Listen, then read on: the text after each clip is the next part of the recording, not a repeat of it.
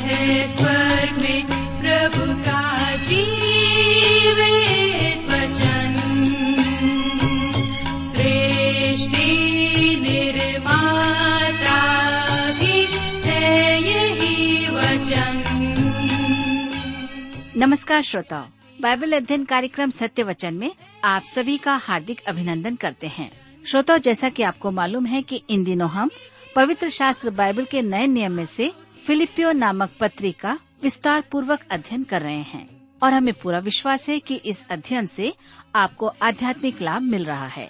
तो आइए आज के इस बाइबल अध्ययन में हम सम्मिलित हों। मन की तैयारी के लिए सुनते हैं एक मधुर संगीत रचना। वंदे प्रभु वंदे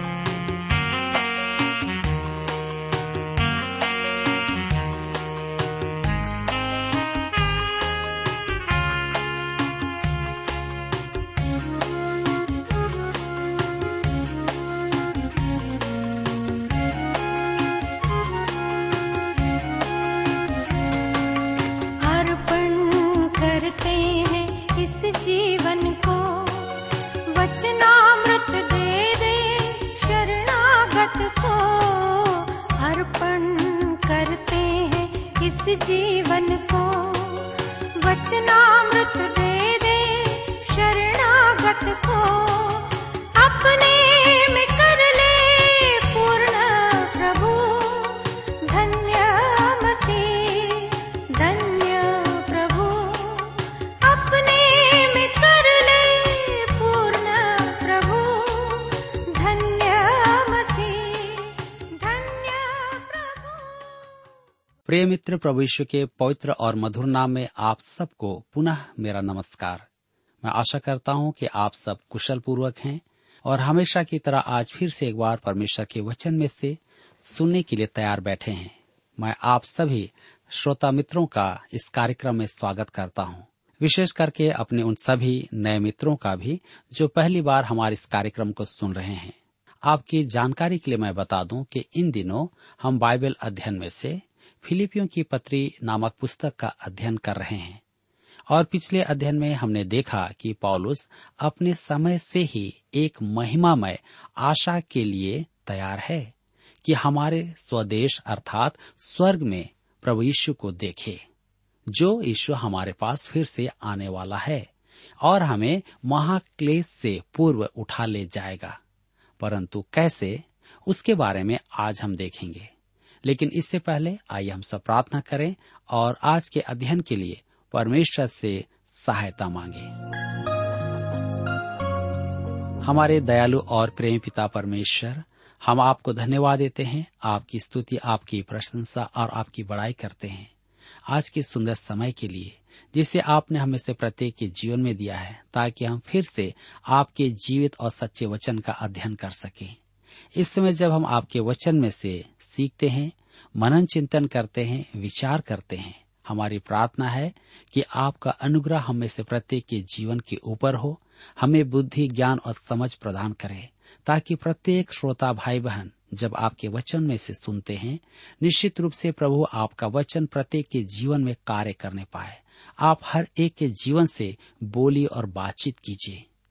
हमारी प्रार्थना उन भाई बहनों के लिए है जो अपने जीवन में निराश हैं, परेशान हैं, बीमारी अवस्था में हैं, किसी प्रकार के तनाव और दबाव में हैं, वैवाहिक जीवन के लिए योग्य साथी की तलाश में हैं, अपने जीविका के लिए अच्छी नौकरी की तलाश में हैं, अपने माता पिता के साथ यदि बच्चे बिगड़ गए हैं, किसी प्रकार की परिस्थिति में उलझे हुए हैं, उस परिवार की दशा खराब है, ऐसे लोगों के साथ भी आप हो लीजिए।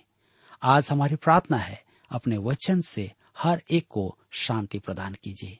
इस समय हम सबको आपके हाथों में सौंप देते हैं। धन्यवाद देते हैं हमारी प्रार्थनाओं को सुनने के लिए। प्रार्थना यीशु के नाम से मांगते हैं, आमीन। मित्रों, जैसा कि मैंने आपसे कहा कि हमने देखा कि पौलुस अपने समय से ही एक महिमामय आशा लिए हुए था कि हमारे स्वदेश स्वर्ग में से प्रभु यीशु फिर आएगा और हमें महाक्लेश से पूर्ण रूप से उठा ले जाएगा। परंतु कैसे, तो आइए आज हम इसमें आगे बढ़ें और देखें। फिलिप्पियों की पत्री तीन अध्याय उसके इक्कीस पद में इस प्रकार से लिखा है। फिलिप्पियों की पत्री तीन अध्याय उसका इक्कीस पद, वह अपनी शक्ति के उस प्रभाव के अनुसार जिसके द्वारा वह सब वस्तुओं को अपने वश में कर सकता है, हमारी दीनहीन देह का रूप बदलकर अपनी महिमा की देह के अनुकूल बना देगा। मेरे प्रियो, यहाँ पर ध्यान दीजिए, हमारी दीनहीन देह या नाशवान देह, वह हमारे इस पार्थिव देह को बदल देगा। हमारी यह देह सांसारिक है, जो सीमाओं में बंधा है। यह देह इस संसार पृथ्वी के वातावरण के अनुकूल है। हम अंतरिक्ष में जाने के लिए संपन्न नहीं है। हमारी देह इस पृथ्वी के अनुरूप बनी है। अपनी महिमा की देह के अनुकूल वह बना देगा। एक दिन आप और मैं इस नाशवान देह से निकल जाएंगे, वे बदल जाएंगे। मैं तो इसी पल अपनी देह का परिवर्तन देखना चाहता हूँ, क्योंकि वह इसे अपनी महिमा की देह के अनुरूप बना देगा।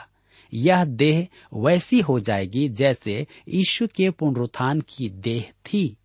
महिमा की देह, जिसका उल्लेख पौलुस पहला कुरिन्थियों की पत्री पंद्रह अध्याय उसके इक्यावन और बावन पद में करता है। आइए हम पढ़ें। देखो, मैं तुमसे भेद की बात कहता हूँ, हम सब नहीं सोएंगे, परंतु सब बदल जाएंगे, और यह क्षण भर में पलक मारते ही, अंतिम तुरही फूंकते ही होगा। क्योंकि तुरही फूंकी जाएगी और मुर्दे अविनाशी दशा में उठाए जाएंगे और हम बदल जाएंगे। मुख्य बात यह है कि यह काम अकस्मात ही होगा, जब तुरही बजेगी। इससे बाइबल अंश के गलत अर्थानुवाद के संबंध में कुछ लोगों का सोचना है कि यह तुरही फूंकने वाला स्वर्गदूत उन स्वर्गदूतों में से एक है जिनका उल्लेख प्रकाशित वाक्य की पुस्तक में है। परंतु तुरही फूंकने वाले स्वर्गदूत के विषय पौलुस ने कोई परिचय नहीं दिया है। प्रकाशित वाक्य की पुस्तक इसराइल से संबंधित है। पुराने नियम में हम पढ़ते हैं कि इसराइल ने मिस्र से जब प्रस्थान किया तब तुरहियां फूंकी गई थी। दो चांदी की तुरहियां फूंकी गई और उन्होंने चलना आरंभ किया। हमारे लिए तुरहियां विचित्र सी लगती हैं, परंतु इसराइल के लिए वह एक आम वाद्य था।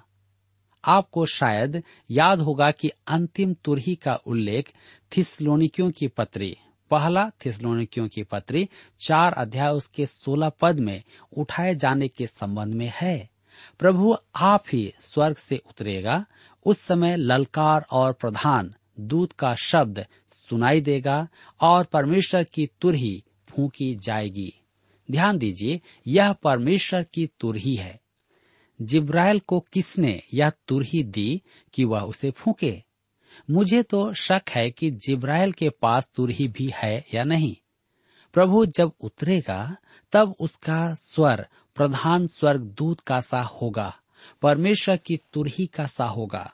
प्रधान स्वर्गदूत का शब्द और परमेश्वर की तुरही दोनों प्रभु के स्वर की महिमा और सम्मान का प्रतीक हैं। उसका स्वर तीव्र और भयावह होगा।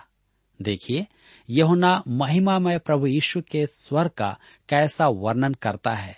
प्रकाशित वाक्य की पुस्तक एक अध्याय उसके दस पद में हम पढ़ते हैं, मैं प्रभु के दिन आत्मा में आ गया और अपने पीछे तुरही का सा बड़ा शब्द यह कहते सुना। उसने मुड़कर देखा, वह प्रभु यीशु का स्वर था। कलीसिया के संबंध में तुरहियां नहीं है। मेरे मित्रों, आज हमारे लिए प्रभु का वचन प्रकाशित वाक्य की पुस्तक तीन अध्याय उसके बीस पद में है, जहां पर लिखा है, देख मैं द्वार पर खड़ा हुआ खटखटाता हूँ। यदि कोई मेरा शब्द सुनकर द्वार खोलेगा तो मैं उसके पास भीतर आकर उसके साथ भोजन करूंगा और वह मेरे साथ। यह उसकी अंतिम पुकार है, रात्रि भोज की पुकार। यह महाक्लेश की रात के आने से पूर्व प्रभु की पुकार है। द्वार खुलने पर इस पृथ्वी से विश्वास के विमोचन मंच पर उपस्थित मनुष्यों के एक समूह का आरोहण होगा।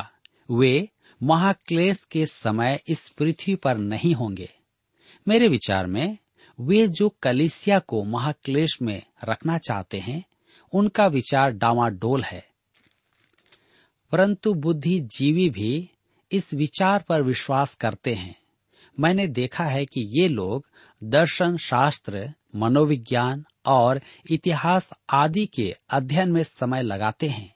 परमेश्वर के वचन के अध्ययन में वे समय नहीं लगाते और यही कारण है कि वे बाहरी रूप से सोचना और देखना चाहते हैं।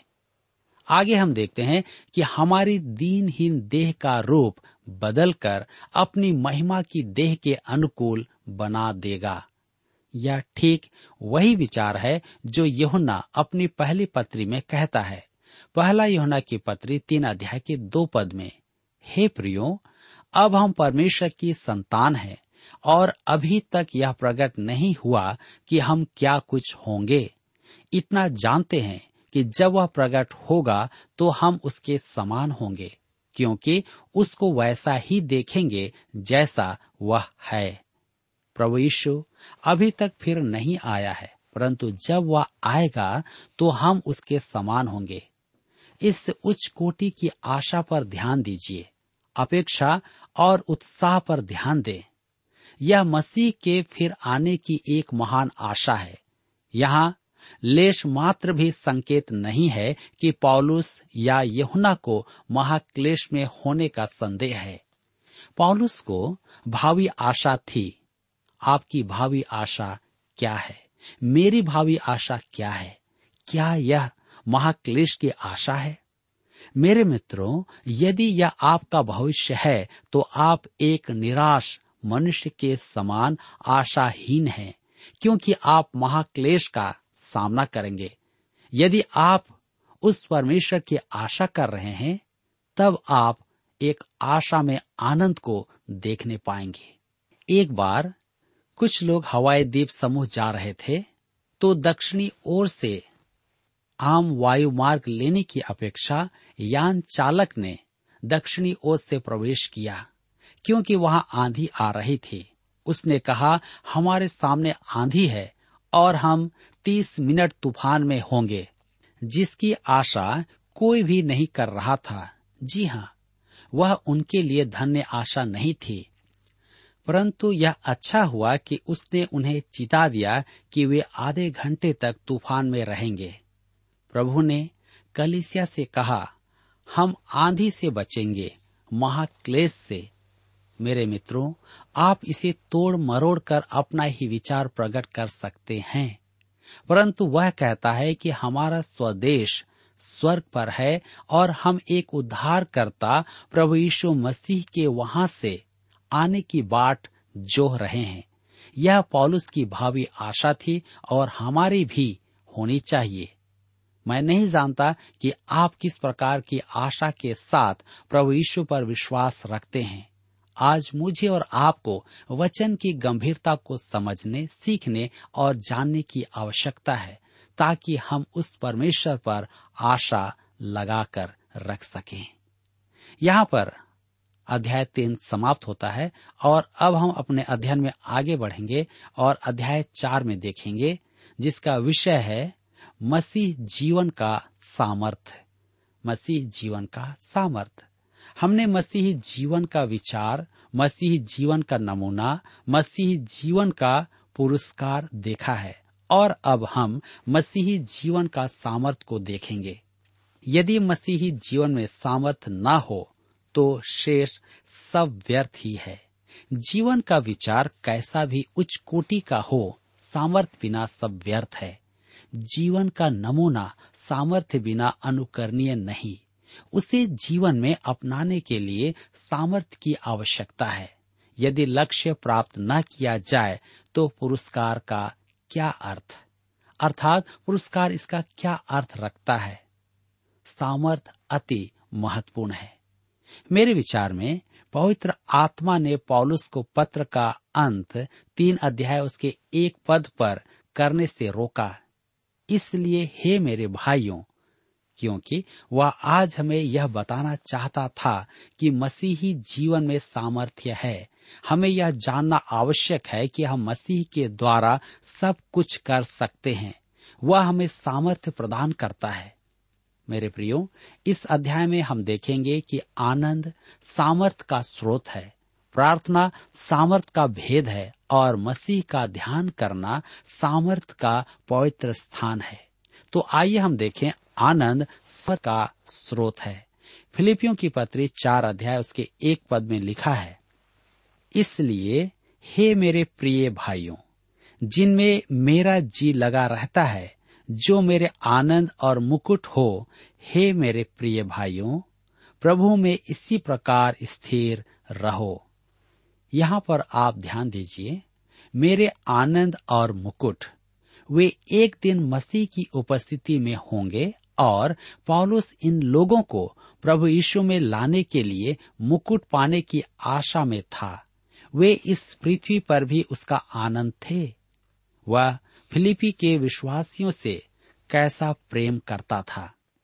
वह कहता है, हे प्रिय भाइयों, प्रभु में इसी प्रकार स्थिर रहो। पौलुस ने इफिसियों के विश्वासियों से कहा था, छह अध्याय उसके तेरह पद में, इसलिए परमेश्वर के सारे हथियार बांध लो कि तुम बुरे दिन में सामना कर सको और सब कुछ पूरा करके स्थिर रह सको। मसीही विश्वास जीवन में स्थिरता लाता है। मेरे प्रियो, प्रत्येक विश्वासी को चाहिए कि मसीह में विश्वासी जीवन जिए ताकि उसमें वह स्थिर रह सके। आज कई बार हम अपने जीवन में स्थिर नहीं रह पाते हैं। कारण यही है कि हम अपने विश्वास में डगमगा जाते हैं। हम उसकी ओर अपनी नजर नहीं रख पाते हैं। हम इसके बजाय अपने ही विचारों में, लोगों के कहे हुए बातों में चलने लगते हैं। पौलुस कहता है कि विश्वासी जीवन उसमें स्थिर रहता है। फिलिप्पियों की पत्री चार अध्याय उसके दो पद में लिखा है, मैं योदिया को भी समझाता हूँ और सुन्तुखे को भी कि वे प्रभु में एक मन रहें। अब वह फिलिप्पी की कलीसिया की एक समस्या का उल्लेख करता है। वह समस्या ऐसी गंभीर नहीं थी। पौलुस अपने पत्र के अंत तक उसका उल्लेख नहीं करता है। ये दो स्त्रियां एक दूसरे से बात नहीं करती थीं। हमने देखा है कि जब उसने फिलिप्पी की कलीसिया को कहा कि उनमें वही स्वभाव हो जो मसीह में था, तो उसके कहने का अर्थ यह नहीं था कि वे एक दूसरे की नकल बन जाएं। उनमें अनेक विषयों पर मतभेद होगा, परंतु इसके कारण दो मनुष्य जिनमें मसीह का स्वभाव है एक दूसरे से अलग नहीं होंगे। मसीह की देह का यह एक अति महिमामय सत्य है कि प्रत्येक सदस्य अलग होते हुए भी सब मसीह में एक हैं। जी हाँ, क्योंकि हम एक ही देह के अंग हैं, हम एक ही मसीह में विश्वास करने वाले लोग हैं। फिलिप्पियों की पत्री चार अध्याय के तीन पद में लिखा है, हे सच्चे सहकर्मी, मैं तुझसे भी विनती करता हूँ कि तू उन स्त्रियों की सहायता कर, क्योंकि उन्होंने मेरे साथ सुसमाचार फैलाने में क्लेमेंस और मेरे अन्य सहकर्मियों समेत परिश्रम किया, जिनके नाम जीवन की पुस्तक में लिखे हुए हैं। यहाँ पर आप ध्यान दीजिए, स्पष्ट है कि आरंभिक कलीसिया में स्त्रियों का एक महत्वपूर्ण स्थान था। उस युग में स्त्री को महत्वपूर्ण स्थान देना असामान्य बात थी। अब क्योंकि मैं कलीसियाई सेवक के साथ में सेवक नहीं हूँ, मैं एक बात स्पष्ट कह सकता हूँ कि स्त्रियां प्रचारक इसलिए बन रही हैं कि उन्हें कलीसिया में सुयोग्य स्थान नहीं दिया जाता है। कलीसिया में यदि स्त्रियों का पद है भी, तो उसे अधिक मान नहीं दिया जाता है। मेरे विचार में वह एक महत्वपूर्ण विभाग है और उसका सम्मान किया जाना चाहिए। मैं जितना अधिक वचन का अध्ययन करता हूँ, उतना ही अधिक मुझे इसका विश्वास होता जाता है। पौलुस साफ साफ कहता है, तू उन स्त्रियों की सहायता कर, क्योंकि उन्होंने मेरे साथ सुसमाचार फैलाने में परिश्रम किया। क्लेमेंस या फिलिप्पी का एक विश्वासी था, जिसके बारे में हमने पहले नहीं सुना है। मेरे अन्य सहकर्मियों, इससे स्पष्ट होता है कि फिलिप्पी में विश्वासियों की बड़ी सहभागिता थी, जिनके नाम जीवन की पुस्तक में लिखे हुए हैं। जीवन की पुस्तक में नाम लिखे जाना ही तो सबसे महत्वपूर्ण बात है। मेरे प्रिय मित्र, आज हमें से प्रत्येक को इस बात पर विचार करना है कि क्या मेरे कार्यों को देखते हुए या मेरे विश्वासी जीवन के चाल चलन को देखते हुए मैं और आप इस बात को कह पाएंगे कि मेरे नाम जीवन की पुस्तक में लिखे हुए हैं। जिस प्रकार से पौलुस यहाँ पर बहुत स्पष्ट रीति से कहता है कि इनके नाम जीवन की पुस्तक में लिखे हुए हैं। मेरे प्रियो, आज यह बहुत ही गंभीर बात है कि हम में से कई लोग इस संसार में कलीसियाओं में जाते तो हैं, परंतु मसीही जीवन जैसा मुझे और आपको जीना चाहिए हम नहीं जीते हैं, और इस कारण से मुझे और आपको डर बना रहता है। आइए आज हम परमेश्वर के वचन के प्रकाशन में अपने आप को जांचें, अपने आप को देखें और देखें कि क्या मैं परमेश्वर की निकटता में अपना जीवन जी रहा हूँ या नहीं। यदि नहीं, तो आज मेरे लिए और आप सबके लिए मौका है कि हम प्रभु के पास आएं, उससे अपने जीवन के लिए, उन गलतियों के लिए क्षमा मांगे। प्रभु से कहें कि प्रभु, मैं आपके निकटता में आना चाहता हूँ। मैं एक सच्चा जीवन, सच्चा मसीही जीवन जीना चाहता हूँ। मेरे प्रियो, हो सकता है कि आप इन दिनों में आप अपने जीवन में बहुत पाप कर रहे हैं या पापमय जीवन जी रहे हैं। मैं नहीं जानता, परंतु परमेश्वर जानता है। आप उसे अपने मित्रों से, परिवार वालों से, अपने कलीसिया से या अपने सहकर्मियों से छिपा सकते हैं।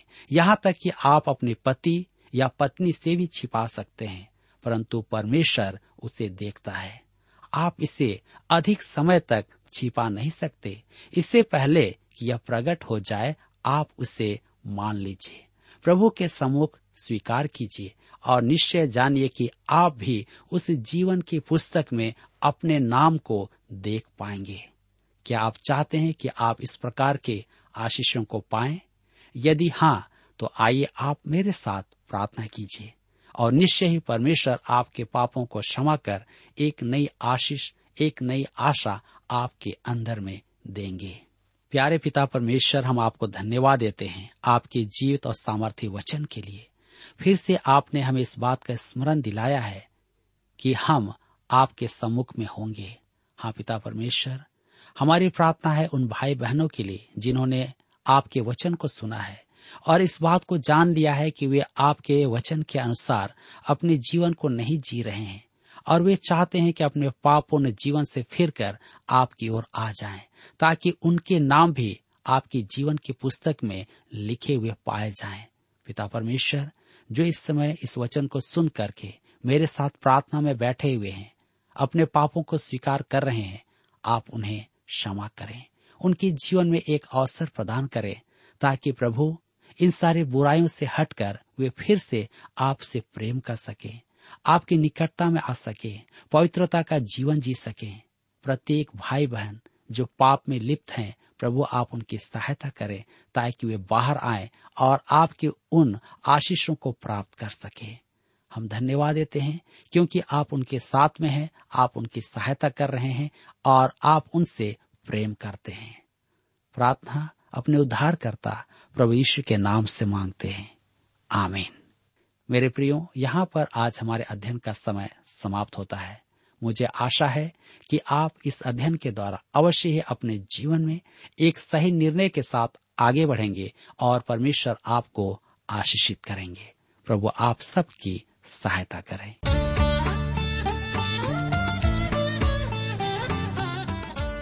प्रिय श्रोताओ, अभी आप सुन रहे थे बाइबल अध्ययन कार्यक्रम सत्य वचन। हम आशा करते हैं कि आज के इस कार्यक्रम से आपको आत्मिक लाभ मिला होगा। यदि आप परमेश्वर के बारे में और अधिक जानना चाहते हैं तो हमारे पास नया नियम एवं पवित्र शास्त्र बाइबल उपलब्ध है। इन्हें प्राप्त करने के लिए आप हमें इस पते पर लिख सकते हैं। कार्यक्रम Satya Vachan, T W R, post box number चार तीन एक शून्य, नई दिल्ली एक एक शून्य शून्य एक नौ। पता एक बार फिर सुन लीजिए।